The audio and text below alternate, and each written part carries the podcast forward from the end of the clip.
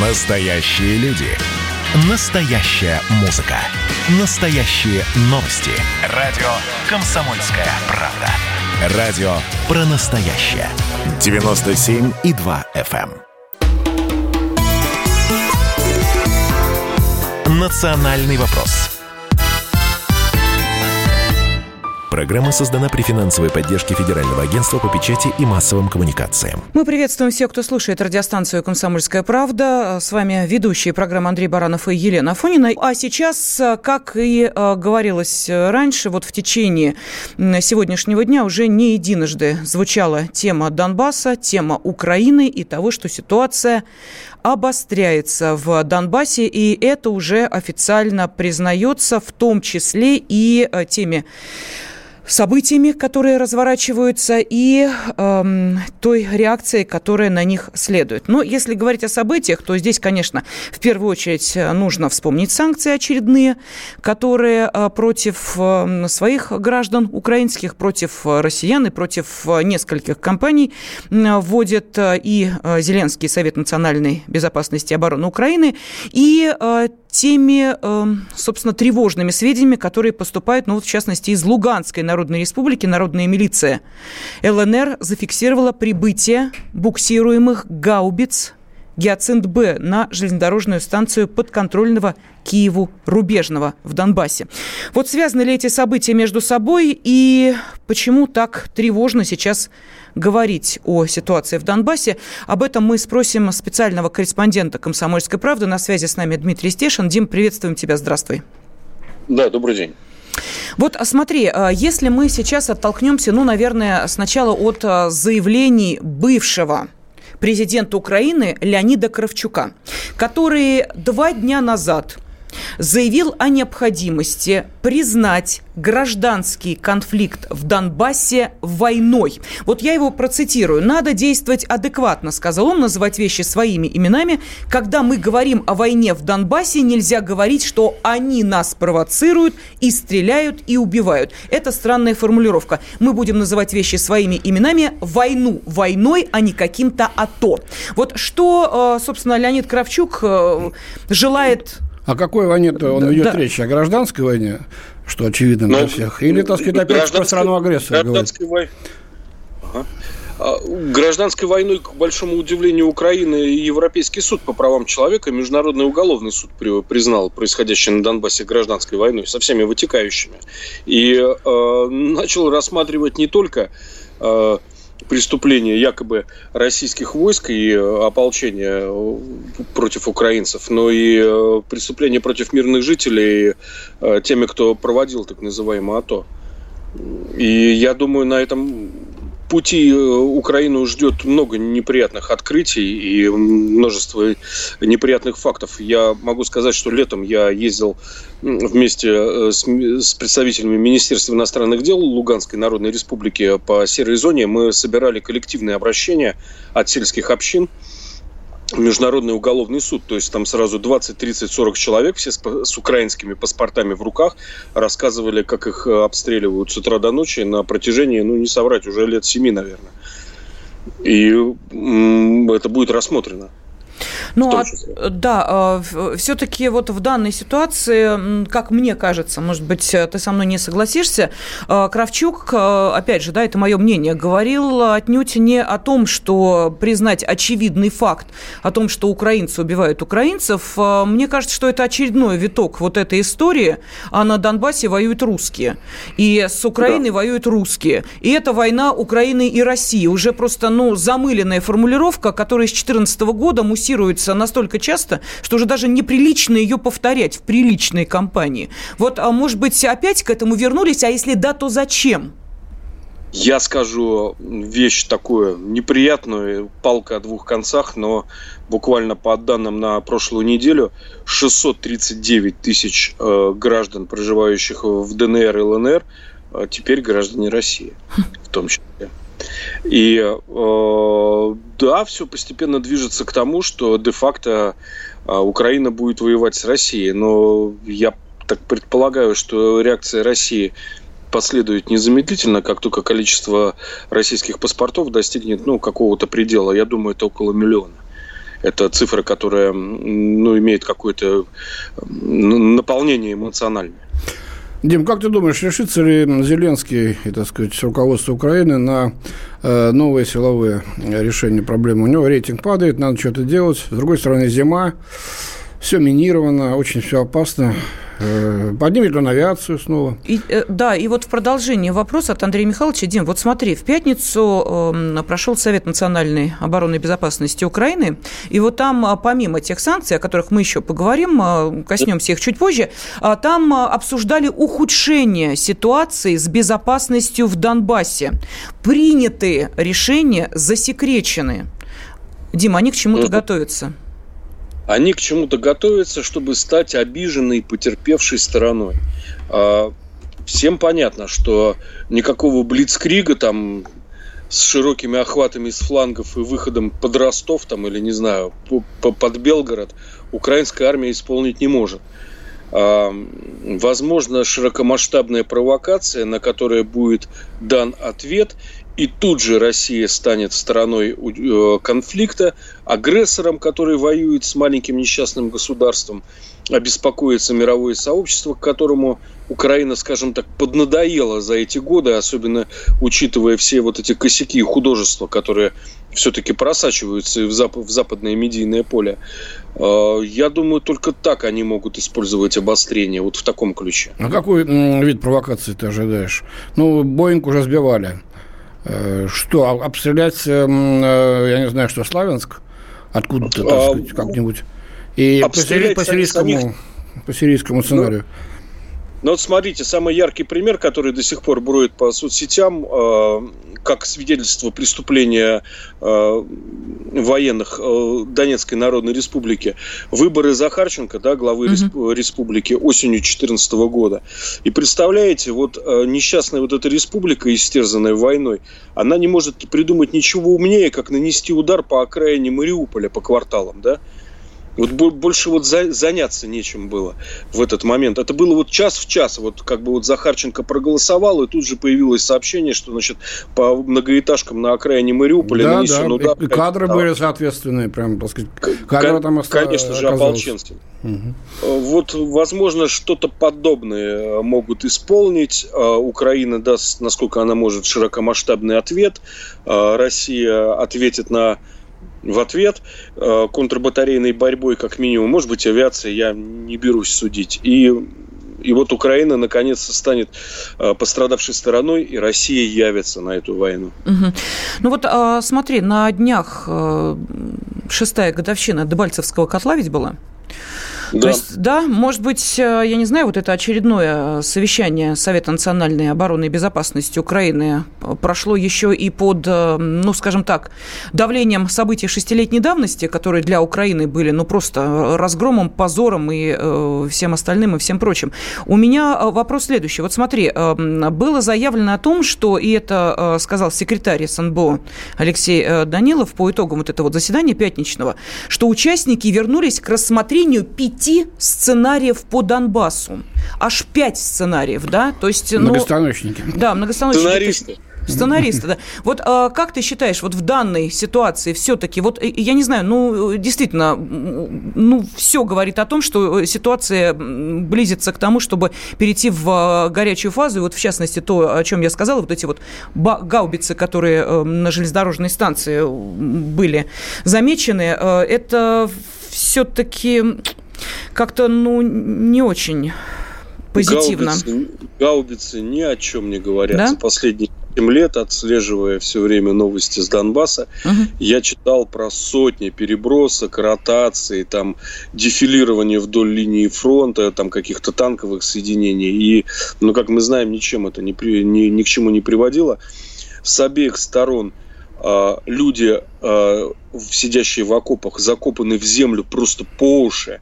Э, сложно даже представить. Ну, не знаю, можно сравнить только с позиционной войной, а, Первой мировой, Великой войной, да, примерно такой, такой же плотности, глубины и протяженности были линии укреплений. Понятно, что их просто так не прорвешь. Я не знаю, где Украина собирается наступать. Вот там надувные лодки подарили. Может, они где-нибудь там в Седово высадятся с лодок на пляж. Что-то такое. Но мне показалось, что это вообще непрорываемо на данный момент. А то, что Зеленский там посетил, понимаете ли, в позиции украинских военных на линии соприкосновения, это что за хождение в народ? Ну, он обозначился, он показал армии, что главнокомандующий mm. с ними, хотя я вот читаю бложики реально сидящих на линии фронта людей. Там, например, там одного э, медбрата э, из э, центра их украинского какой-то экстремальной, что ли, медицины или э, оперативной. Он военный, он сидит под Широкино вот уже четвертый, пятый Дим, Дим, год. А прошу прощения, мы сейчас уходим на небольшой перерыв. Давай вот, э, собственно, следующую часть именно с этого момента и начнем. Национальный вопрос.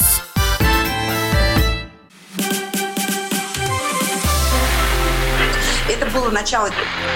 Это действительно история, которая будоражит. Вся страна обалдела. И Россия родина слонов, она от океана до океана, да. И мы, мы всегда правы, мы никогда не сдаемся. И самое главное, что же будет дальше? Комсомольская правда. Это радио.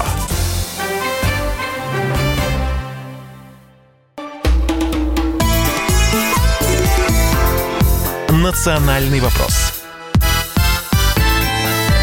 студии ведущая программы Андрей Баранов. Ирина Афонина. На связи с нами спецкор комсомольской правды Дмитрий Стешин. А, Дима, так вернемся к да. тому, о чем мы начали говорить. Зачем а, Зеленский а, посещал, собственно, вот линию разграничения? Да, ты говоришь, что там познакомился с дневником одного из... Э, да, да, да, я его читаю. Так вот, не знаю, мне кажется, он все-таки выражает консолидированное мнение украинской армии. Они считают э, Зеленского зрадником, э, Раду набитую предателями и москалями. Но, конечно, ненависть вообще к России и к русским там просто лезет через край. Там нас иначе как монголы кацапами и мокши не называют в этих пространных описаниях, значит, сидения в окопах э, под Широкино в Приазове. Вот. Э, ну, Зеленский, я не, не знаю, вряд ли они пересмотрят свое отношение э, к Украине. Э, считают, что иду, Украина идет по пути предательства побратымов, э, и вообще идеалов Майдана и АТО, и рано или поздно значит, их сольют. Так что, может, вот. они повернутся таки против Киева? Не, об этом речи нет, потому что монголо Кацап, он как бы враг более страшный. Угу. Скажи, удивительно, нацизм в чистом виде. Абсолютно. Э, как, какое отношение к Донбассу вот у тех же людей, о которых ты говоришь? Там для них кто? Значит, а вот Мариуполь – это их ближайшая база, ближайший город, куда они там ездят э, отдыхать, там что-то купить. А, они считают, что он набит сепарами просто там под завязку, например. А при этом, значит, э, рассказывают о, об отношениях с местными жителями вот в линии соприкосновения, как они им помогают, как местные жители. При этом там немало кацапов, как значит, по, по их э, наблюдениям, которые тайно ждут, когда придет Россия и Русня. Ну, в общем, вот так вот. Угу.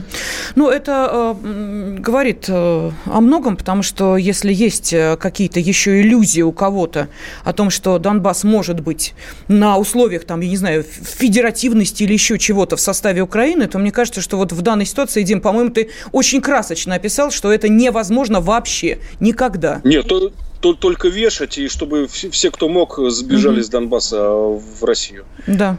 Нужна земля, э, нужна территория, не нужны э, люди. Но э, есть еще один момент, о котором мы уже сегодня говорили. Это те санкции, которые, в частности, были введены против ряда компаний, российских граждан и ну, телеканалы были раньше, сейчас речь идет о санкциях... Против политика. Совершенно верно, да, против политика. И службе безопасности Украины заявили, что ограничения а речь идет э, о Викторе Медведчуке, вводятся в связи с расследованием по финансированию терроризма и касаются поставок угля с территории Луганской Народной Республики. И, и супруга тоже под раздачу И супруга попала. попала под раздачу, да, и, э, собственно, не только они. Э, Еще эм, СНБО поручил вернуть в государственную собственность нефтепродуктопровод эм, Прикарпат это Запад-Транс, контроль над которым связывают с э, тем же Медведчуком. Что это за э, передел э, сфер влияния экономического? Что это за отъем имущества у украинских граждан? И что это за спонсирование терроризма? Вот э, сейчас с нами на связи президент Украинского аналитического центра Александр Ахрименко. Александр Андреевич, здравствуйте. Здравствуйте, здравствуйте. Здравствуйте. Да, что скажете по этому поводу? Что у вас там за санкции-то не очень нам понятные? Ну, обычные санкции. Обычные? Показывает, что он не Порошенко. Вот когда его избрали, некоторые, ну, слабачок. А некоторые говорить, ой, будет, будете знать. Это не Порошенко. Ну, действительно, Зеленский пошел в атаку.